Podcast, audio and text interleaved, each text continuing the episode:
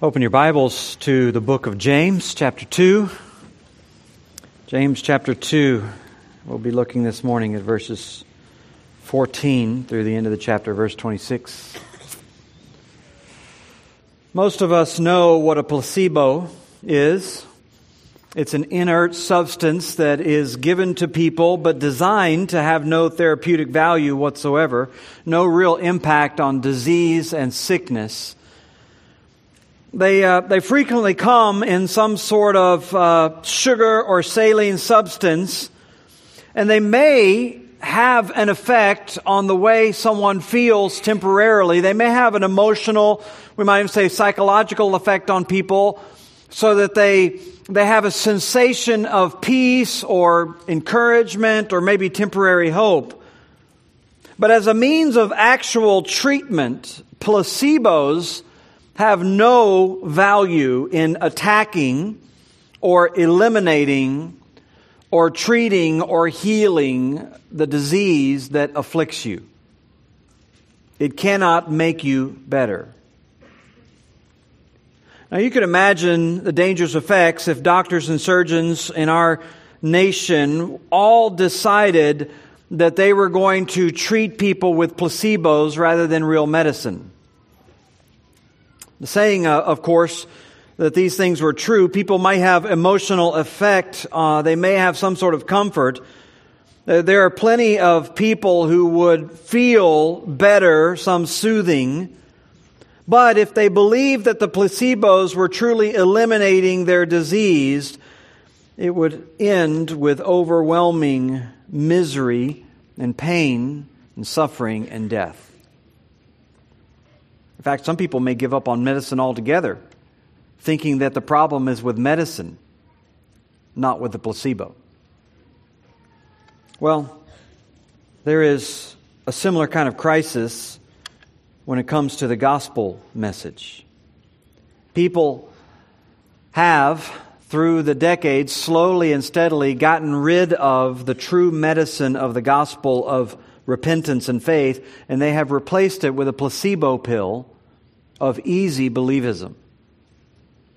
That is to say, they've replaced it with this notion that God will grant you salvation if you merely verbally profess faith in Christ. People who maybe respond to an altar call, people who pray a sinner's prayer, people who sign a commitment card or go through a baptism ceremony or a confirmation class or whatever it might be, they simply call themselves Christian. They have a verbal profession of faith. They make a claim to believe, but they have no deeds to back up their claim. They have in effect swallowed the lie of religious placebo. They have perhaps temporarily eased their fears or calmed their emotions or soothed their conscience or assuaged their guilt, but they are unaware of the sin like a cancer within them that is destroying them from the inside out. It is alive and well and it will leave them completely damned on judgment day. They're the ones like Matthew 7:21 describes who Jesus says come to him in the final day of judgment. And he says, Not everyone who says to me in that day, Lord, Lord, will enter into the kingdom of heaven, but he who does the will of my Father. In other words, it's not merely enough to say you believe. It's not enough, to, I should say, to merely say you believe. It's not enough to simply claim to be a believer. It is not the hearers only of the word, but the doers of the word who will be justified. Many people, however, that have that kind of non saving faith. There are a lot of people who, if you ask them, they would tell you they believe in Jesus. If you ask them, they will tell you they believe in the Bible. They would tell you they believe in God. They would tell you that they believe in prayer. They would tell you all kinds of things they believe in, but they do not have a truly transformed life. They're not doers of the word. Their life isn't marked by repentance and obedience that comes from genuine faith. They have a faith, but it's not a faith that saves. Now, as we come to the book of James in chapter 2 this morning in verse 14, and we've been looking at this book for a number of weeks now, it is addressing exactly these kinds of people. The people who are self-deceived, the people who are hearers of God's word but not doers of God's word. The people who have a faith of some sort but it's not a saving faith.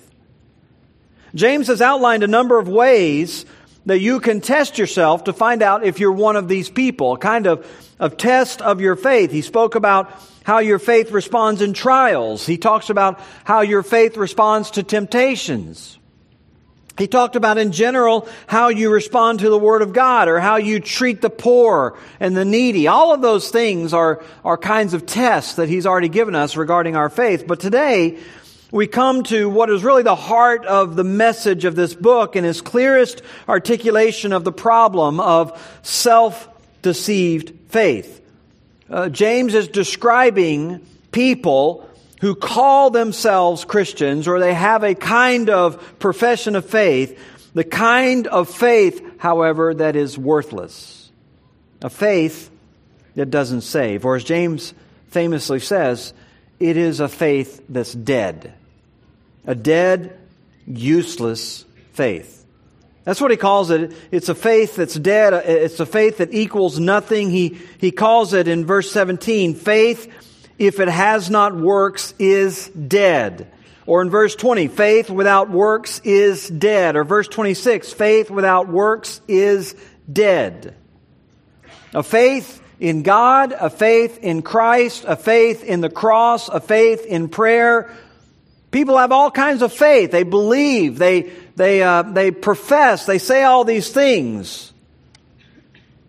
But at the end of the day, it's a faith that doesn't save them from hell. A religion that doesn't save them. A profession that doesn't save them. It only deceives. This is what James says. This is the way he describes this. He says, What good is it, verse 14, what good is it, my brothers, if someone says he has faith but does not have works? Can that faith save him? If a brother or sister is poorly clothed and lacking in daily food, and one of you says to them, Go in peace, be warmed and filled, without giving them the things needed for the body, what good is that? So also, faith by itself, if it doesn't have works, is dead. But someone will say, You have faith, and I have works. Show me your faith apart from your works, and I will show you my faith by my works. You believe that God is one, you do well. Even the demons believe and shudder. You want to be shown, you foolish person, that faith apart from works is useless? Was not Abraham our father justified by works when he offered up his son Isaac on the altar?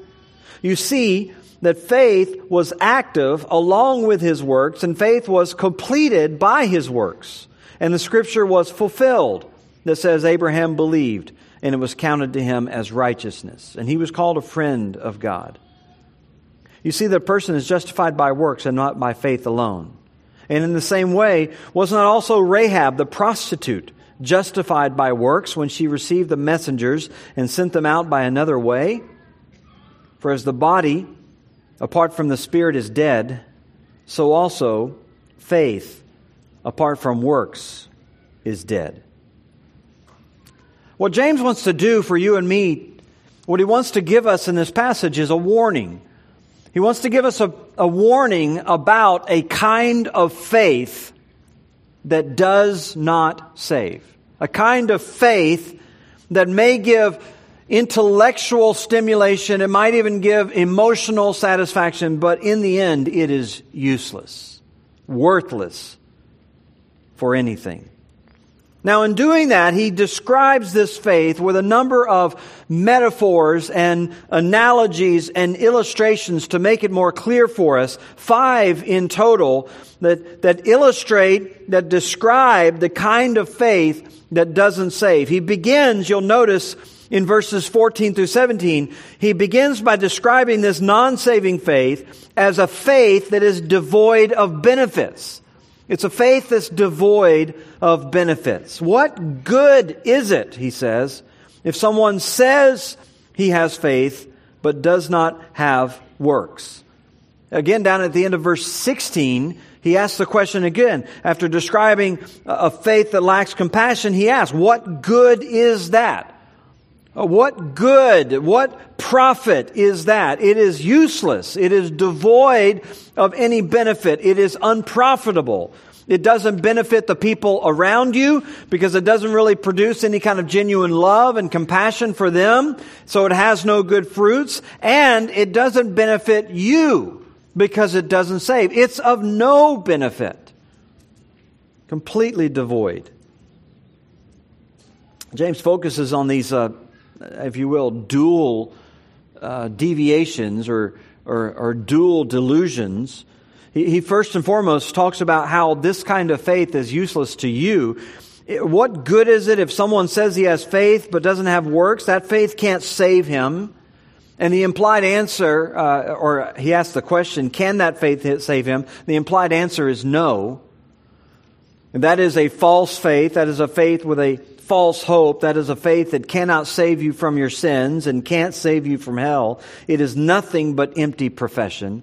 No matter how much you believe it's true, no matter how much someone might have told you it's true, no matter how long you've held on to that kind of false hope, no matter what the circumstances were, if your faith is not accompanied by deeds, it is a non-saving faith. That's James' message.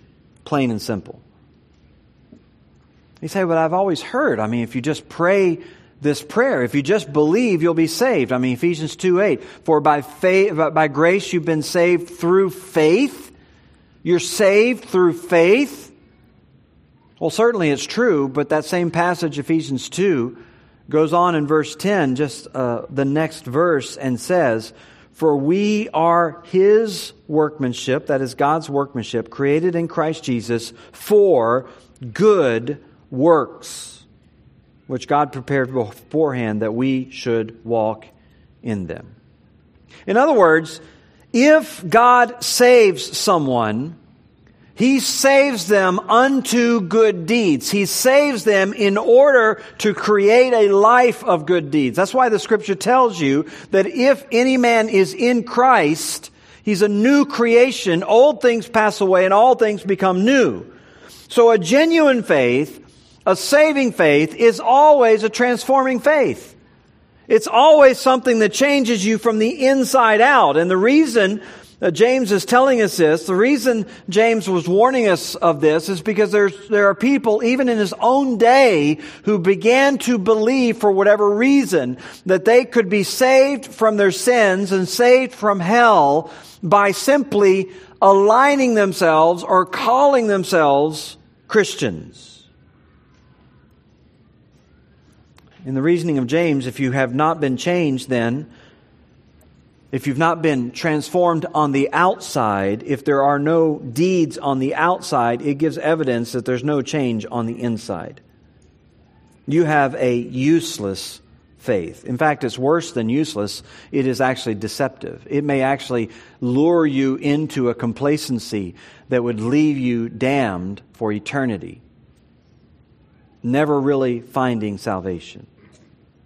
But James doesn't just focus on this lack of benefit for you. He says is also devoid of benefit for others. I mean, it does no one any good. I mean, there's hardly anything worse than an unconverted, self-righteous religious person full of a form of godliness but denying its power. It's a terrible testimony to the gospel, a terrible testimony to the church, a terrible testimony to Christ.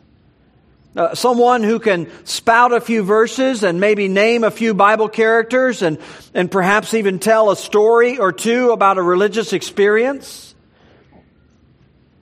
But their life, in effect, has no difference on a day to day basis from anyone around them. They are just as selfish, they're just as, they're just as lacking in mercy, just as lacking in humility, just as lacking in joy, just as lacking in love as the person that they run alongside of every day. There's no difference in their life. So all of their religious involvement in the end does no one any good. And James illustrates this in verse 15 when he talks about a brother or sister who's poorly clothed and lacking in food and you say to them, go in peace, be warmed and be filled. What good is that? I mean, here's the classic needy person. They don't have the, the basic necessities of life. They're poorly clothed and so they're cold and they have no food and so they're hungry. And here you are, you have the means, you have the capability and all you can think about is your own comfort. All you can think about is your own security. And so rather than sacrificing anything of, of that for yourself, you just say to them, be warmed and be filled. If you've been with us through the study of James, you already know that this is a frequent concern for him, this kind of hypocritical religion that shows no concern for people around them, more concerned with their own pocketbook, more concerned with their own resources, their own materialism, more concerned with their own comforts than they are with those who are, who are in need. He told us back in verse 27 of chapter 1, religion that is pure and undefiled before God the Father is this, to visit orphans and widows in their affliction and to keep oneself unstained from the world. He told us at the beginning of chapter 2 for you to dishonor the poor would be to, to reflect the fact that you may not even understand the gospel because Jesus himself is the one who called the poor and said it was to them that he was giving his kingdom. So for James, this was, this was not exceptional. This isn't just a few people within the church who would have a heart for the poor. This is basic and fundamental to Christianity that you would have a compassion for the needy, that you would feel a pinch in your conscience whenever you realize their need, that you would want to do what you can to make a difference. And if you do nothing, he says, it brings your faith into serious question. Doesn't matter if your message to them is gentle and kind and encouraging, It doesn't matter if you are meaning them well, you see them along the way and you say, Oh, brother, sister, oh, I feel your pain. Oh, be warmed. Be, be filled. Oh, I, I will pray for you. Oh, I will pray for you. Nothing but words doesn't fill their stomach, it doesn't clothe them in the cold night. Devoid of any benefit. Because your life still revolves around you. Because you're all about your own comforts, you're all about your own kingdom. And so James says in verse 17 that faith, that kind of faith, by itself doesn't matter how much you spout religious verses. Doesn't matter how much you call yourself this, that, or the other uh, as a Christian. It doesn't matter if it does not have these deeds. It's dead. Secondly, James describes this non saving faith as a faith that is dubious in its claim. It's dubious in its claim. There's serious reason to doubt this kind of faith if it doesn't have any evidence of works. And he presents this hypothetical conversation with an opponent. And, and the conversation, as it's recorded in the book of James, has perplexed a lot of people because James, in verse 18, speaks about this generic person. Someone will say, someone will say, you have faith and I have works. So this someone, it would appear, is claiming to have works. But James's whole point is that they don't have works. His whole point is that this is a person who apparently is comfortable without works. So why does James present this person as saying that they have works in this hypothetical situation? Well, some people have explained this by saying, well, the hypothetical person is James. Uh, James is talking to someone else. You have faith, I have works, uh, which I suppose would make some sense, but it would be a strange way for James to refer to himself as generically uh, just referring to himself as someone. So, probably the better way to understand this is to understand it as a question. To, to, to understand this as someone asking the question do you have faith? And that's, you can do that in the Greek language. The Greek uh, doesn't have inherently in it punctuation. We have to make judgment calls about where punctuation goes. But in the Greek language, a, a, an affirmation, a statement is formulated the same way as a question. The only thing that determines the difference is context. And so here we could take this as a question. Someone will ask the question, do you have faith? And James will answer, I have works. Show me your faith apart from your works and I'll show you my faith by my works. In other words, James is saying, if someone asks me if I believe, then I'm going to point to them, uh, point them to my works.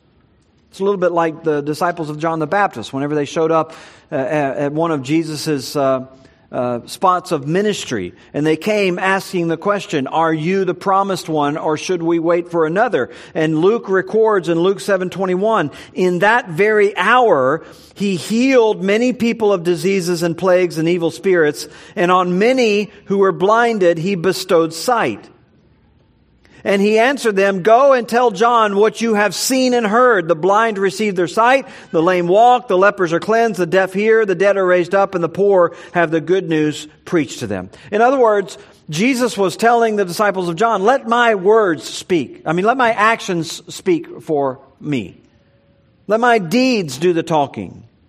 Well, James is saying, if someone asks me, do I believe? If someone asks me, do I have faith? I'll let my deeds do the talking.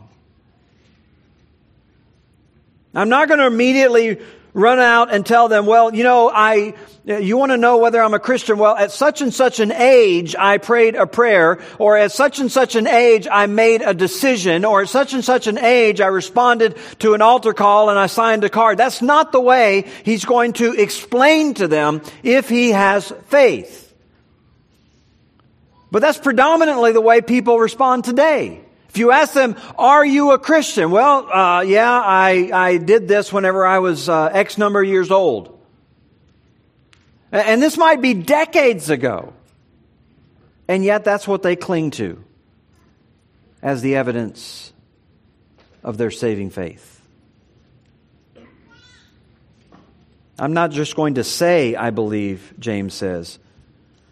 I'm going to put forward evidence of God's work in my heart, of a newfound love in my heart for Him, uh, of a, a, newfound joy over His people and His church, uh, how I am now moved with compassion when I see a brother or sister who is hurting, how I'm diverted from the love of the world to the love for the things of God, how I'm spending my time sharing the good news with friends and family.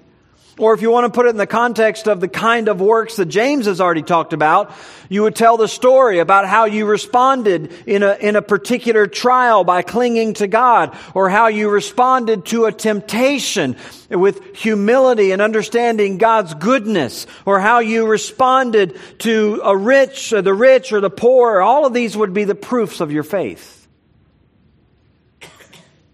So James says, you show me your faith apart from your works, and I'll show you my faith by my works.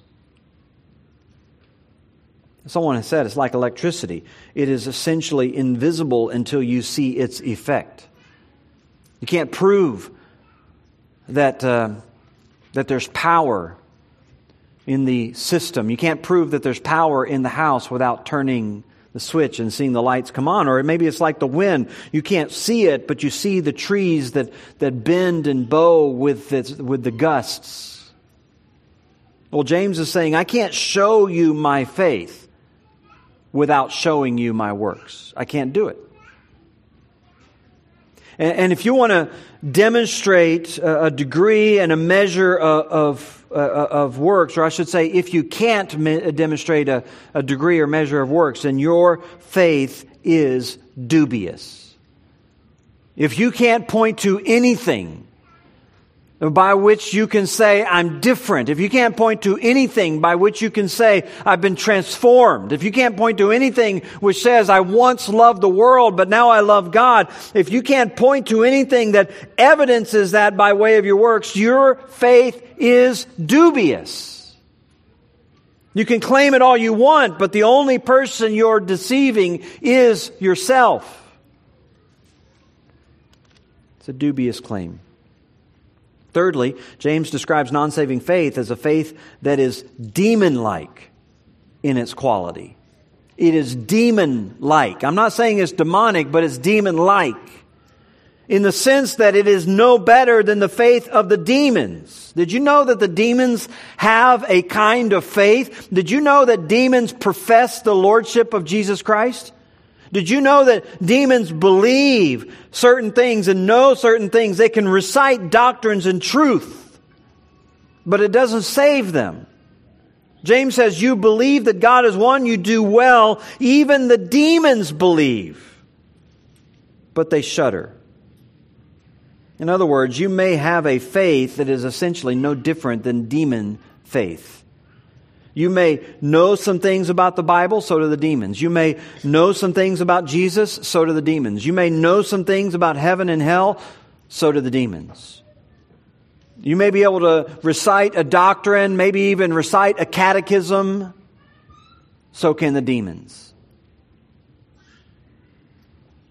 Did you know that when Jesus cast demons out of people, that they made orthodox, correct statements about him? Luke 4:41 the demons came out of many crying out, "You are the son of God."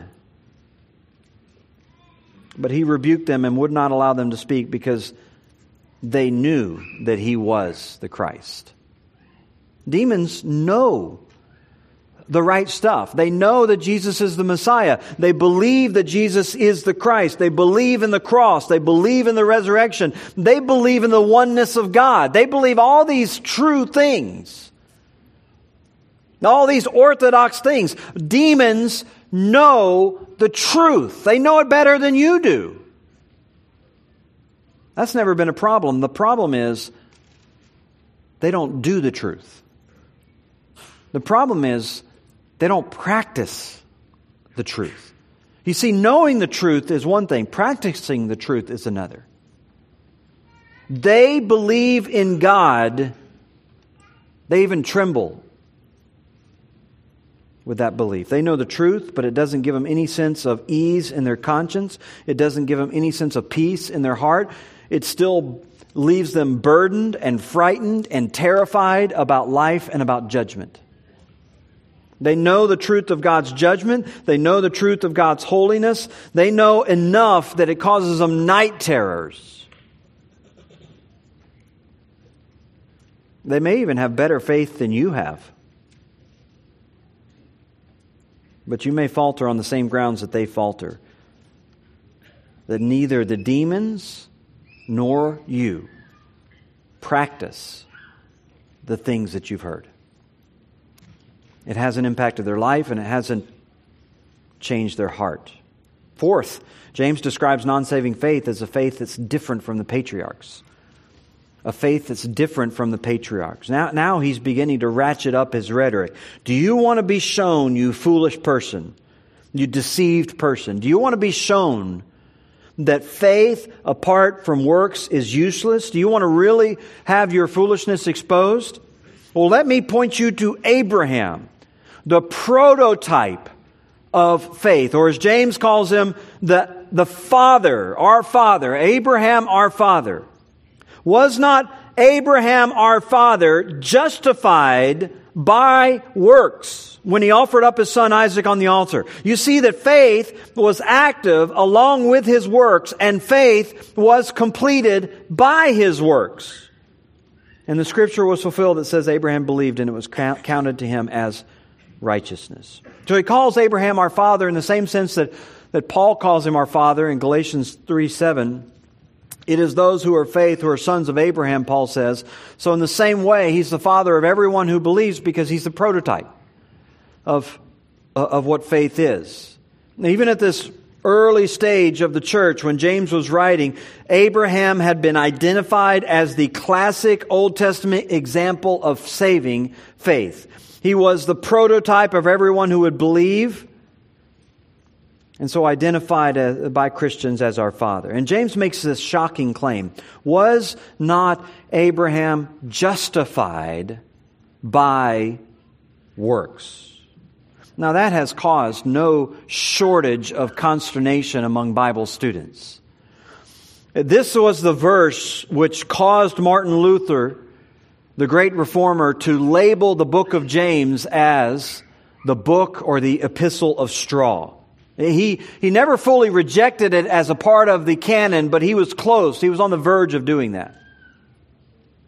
Luther was wrestling with what so many people wrestle with, which is the fact that uh, that apart from James, particularly when you look at the Apostle Paul, that this is in fact the, the, the, the, the very opposite, it would seem, of what Paul says.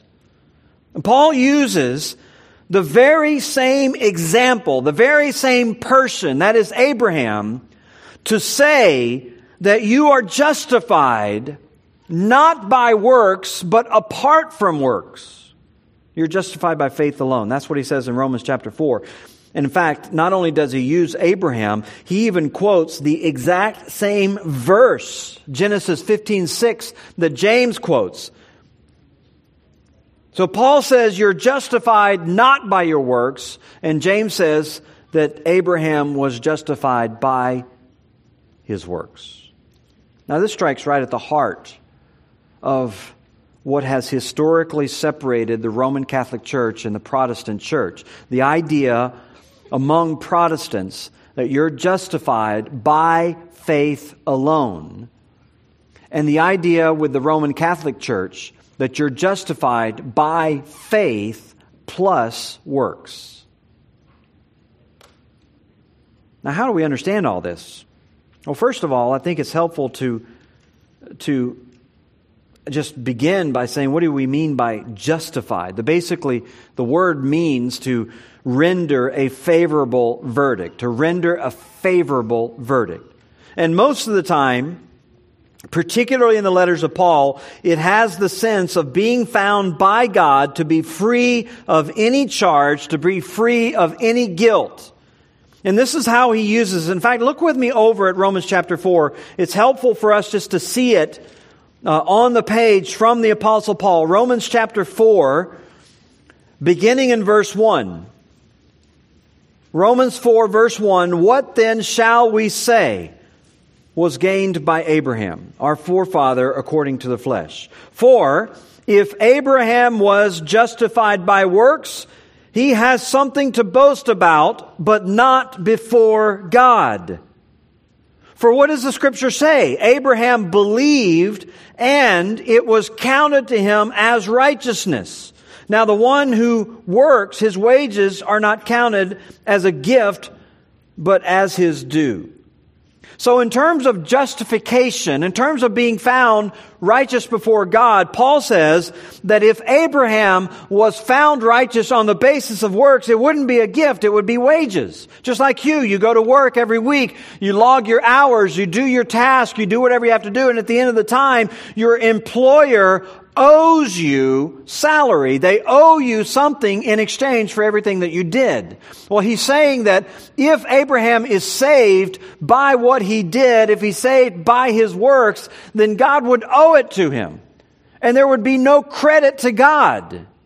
God wouldn't be glorified in that. He would just be a sort of a divine taskmaster.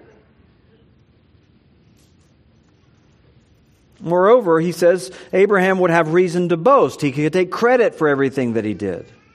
Although Paul says it wouldn't be before God. Because that stuff has no meaning before God. It may have meaning for other people, but as he goes on to say in Romans, none of that stuff has any meaning to God. None of your deeds. None of your none of your prayers, none of your gifts, none of your Uh, religious involvement, none of it has any meaning before God. That is because you have no basis to approach God. You are already condemned. You're already already condemned. You were born condemned. And so you don't even have a way to approach God. You don't have a way to even negotiate with Him.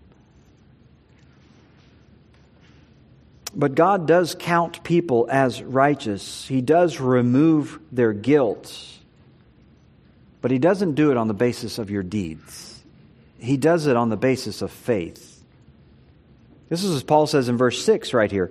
David also speaks about the blessing of the one to whom God counts righteousness apart from works.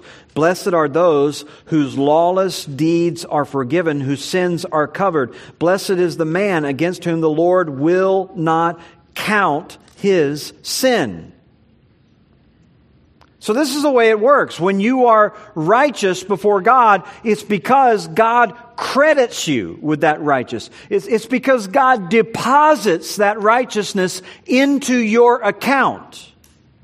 You're justified on the basis of believing in God.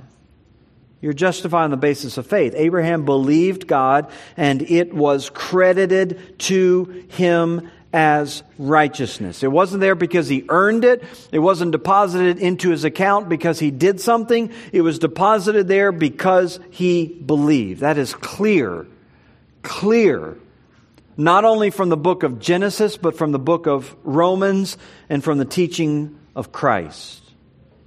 Sometimes we say that righteousness is imputed to you by a judicial decree.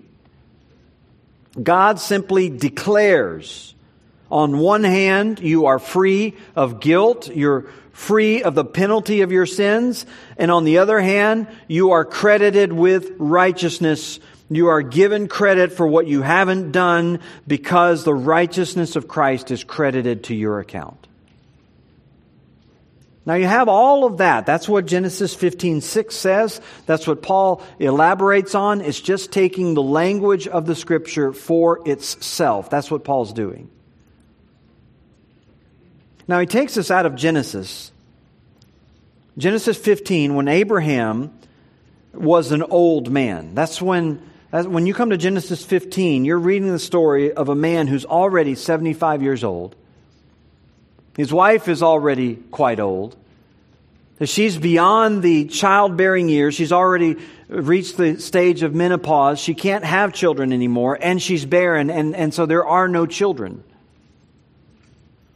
And at that point, God tells Abraham, You are going to have a son.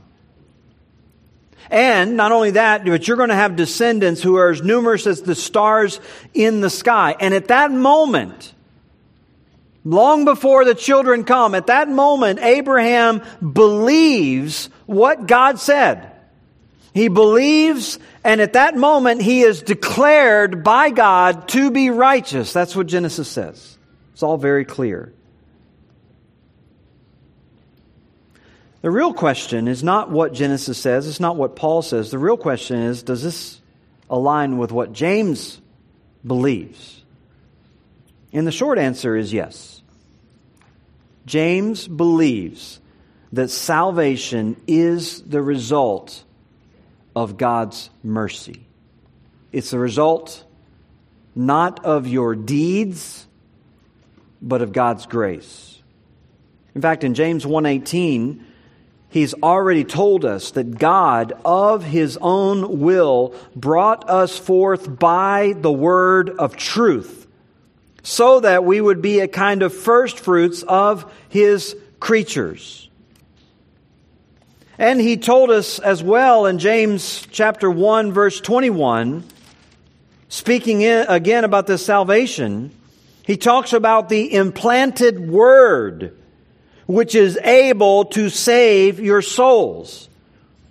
So he's already talked about this word of truth by which we're saved by believing in the word. Now he talks about the implanted word, which we again receive by believing it. Later on, he'll talk about the prayer of faith, which is able to save you.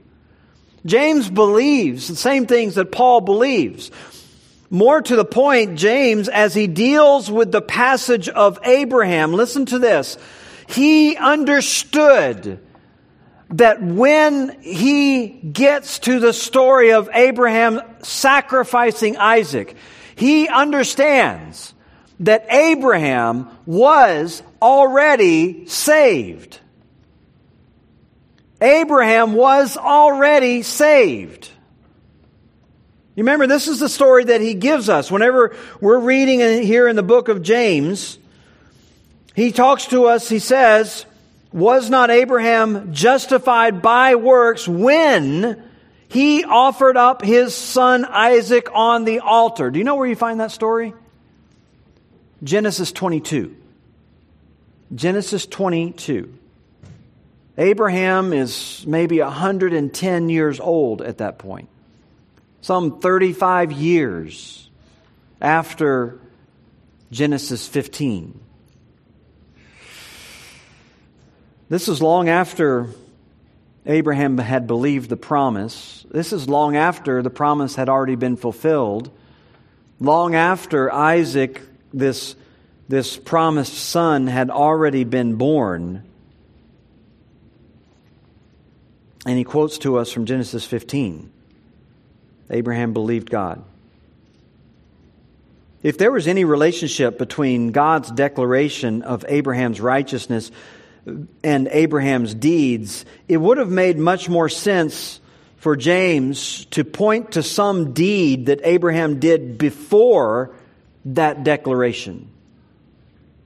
There would have been examples for him to do that. He could have talked about Abraham's obedience here and there, but he doesn't choose any of those things. Because, listen to this, because he's not trying to say that Abraham was justified before God by his deeds. James is explaining what he has already been saying throughout this context, that Abraham's faith was visible in his deeds. The same way that James told us that if you want to say you have faith, I'll show you my works. He's telling us that Abraham did the same thing. Abraham demonstrated his faith by his works. In this way, Abraham's faith was justified, or we might even say vindicated. James uses the word, but he uses it in the sense of vindication in the eyes of other people. The word can be used that way.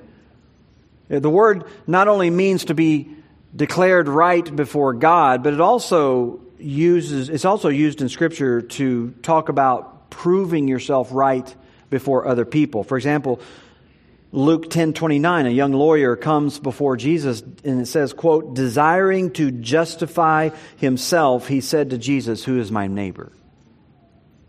Or Luke 16:15, Jesus said to the Pharisees, You are those who justify yourselves before men, but God knows your heart.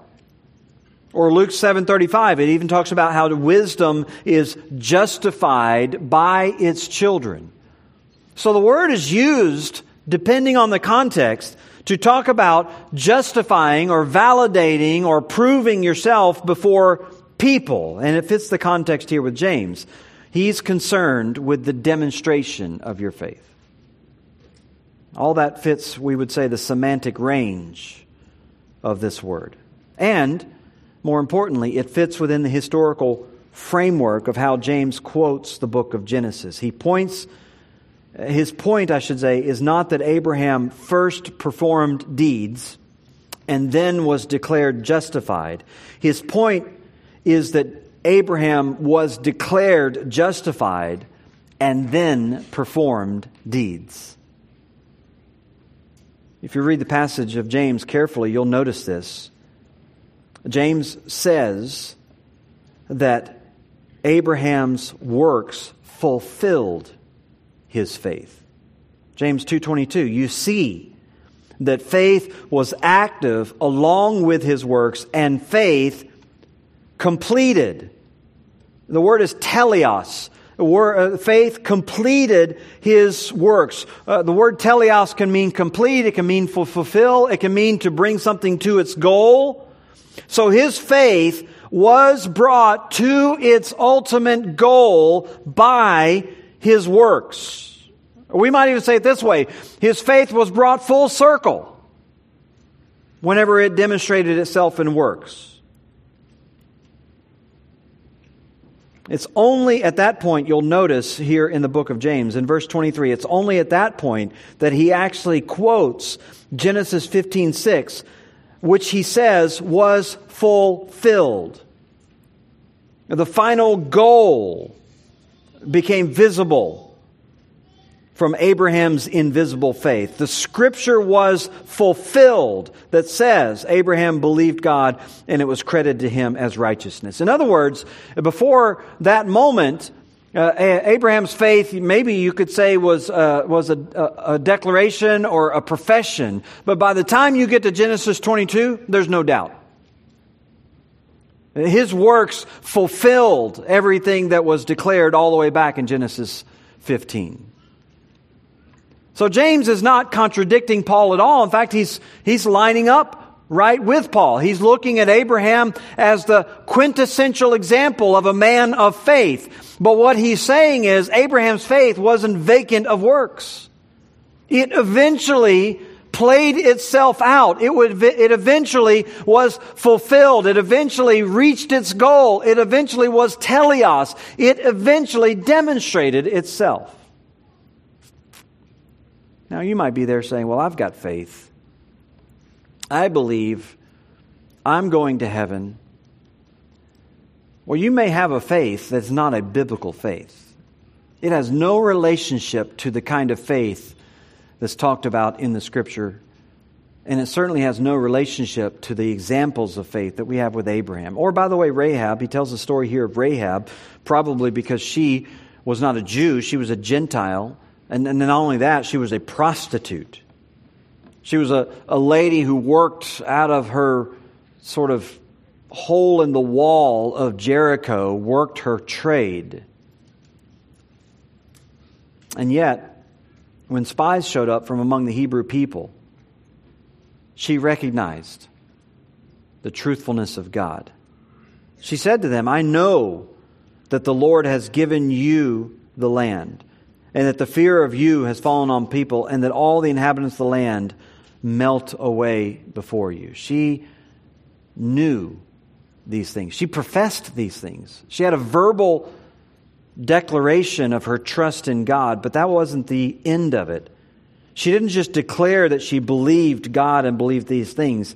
She stuck her neck out, risked everything she had to support God's people. She hid the spies in her room until they could escape. She helped them to escape the city. And when Israel finally overthrew Jericho, no one had any trouble with any doubt about whether or not she had truly converted to the side of God and of his people because her works proved it.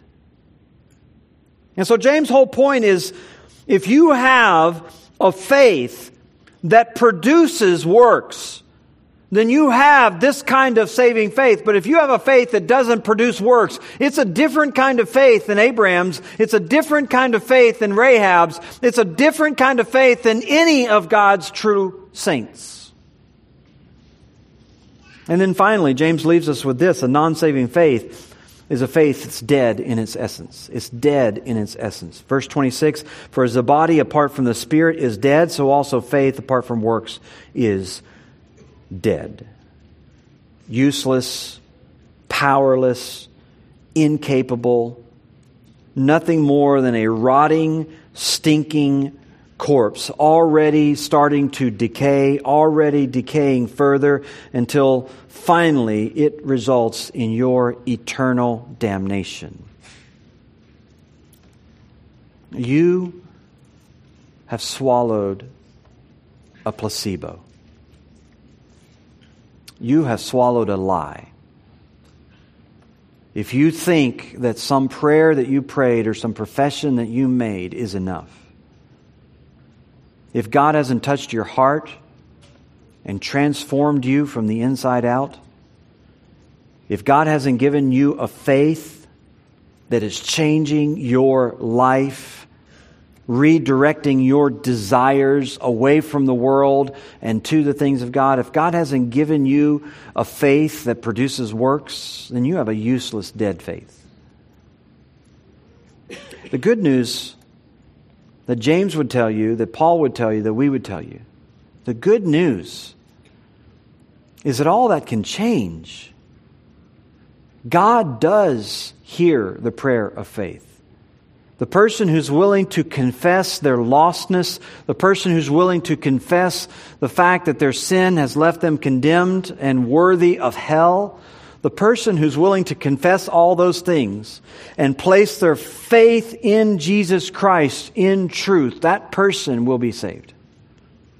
Our challenge to you this morning is that you wouldn't leave here with a dead faith, but you have a real faith, a true faith that you today would be so awakened that you'd repent of your sins and place your faith in Christ and be saved.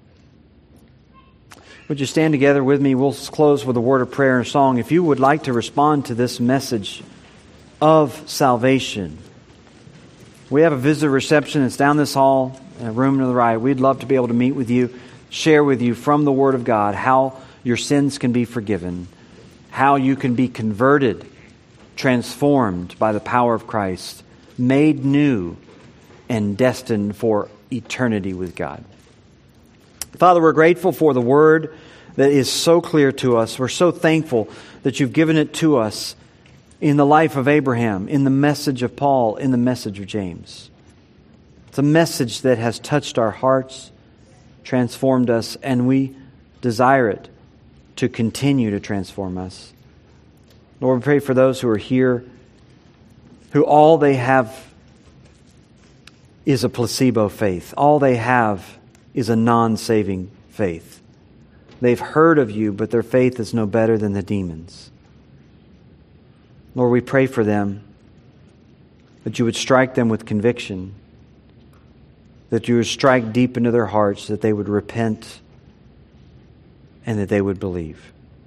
May you work for the sake of your name, for the sake of your mercy, for the sake of our blessing. We pray in Christ's name. Amen.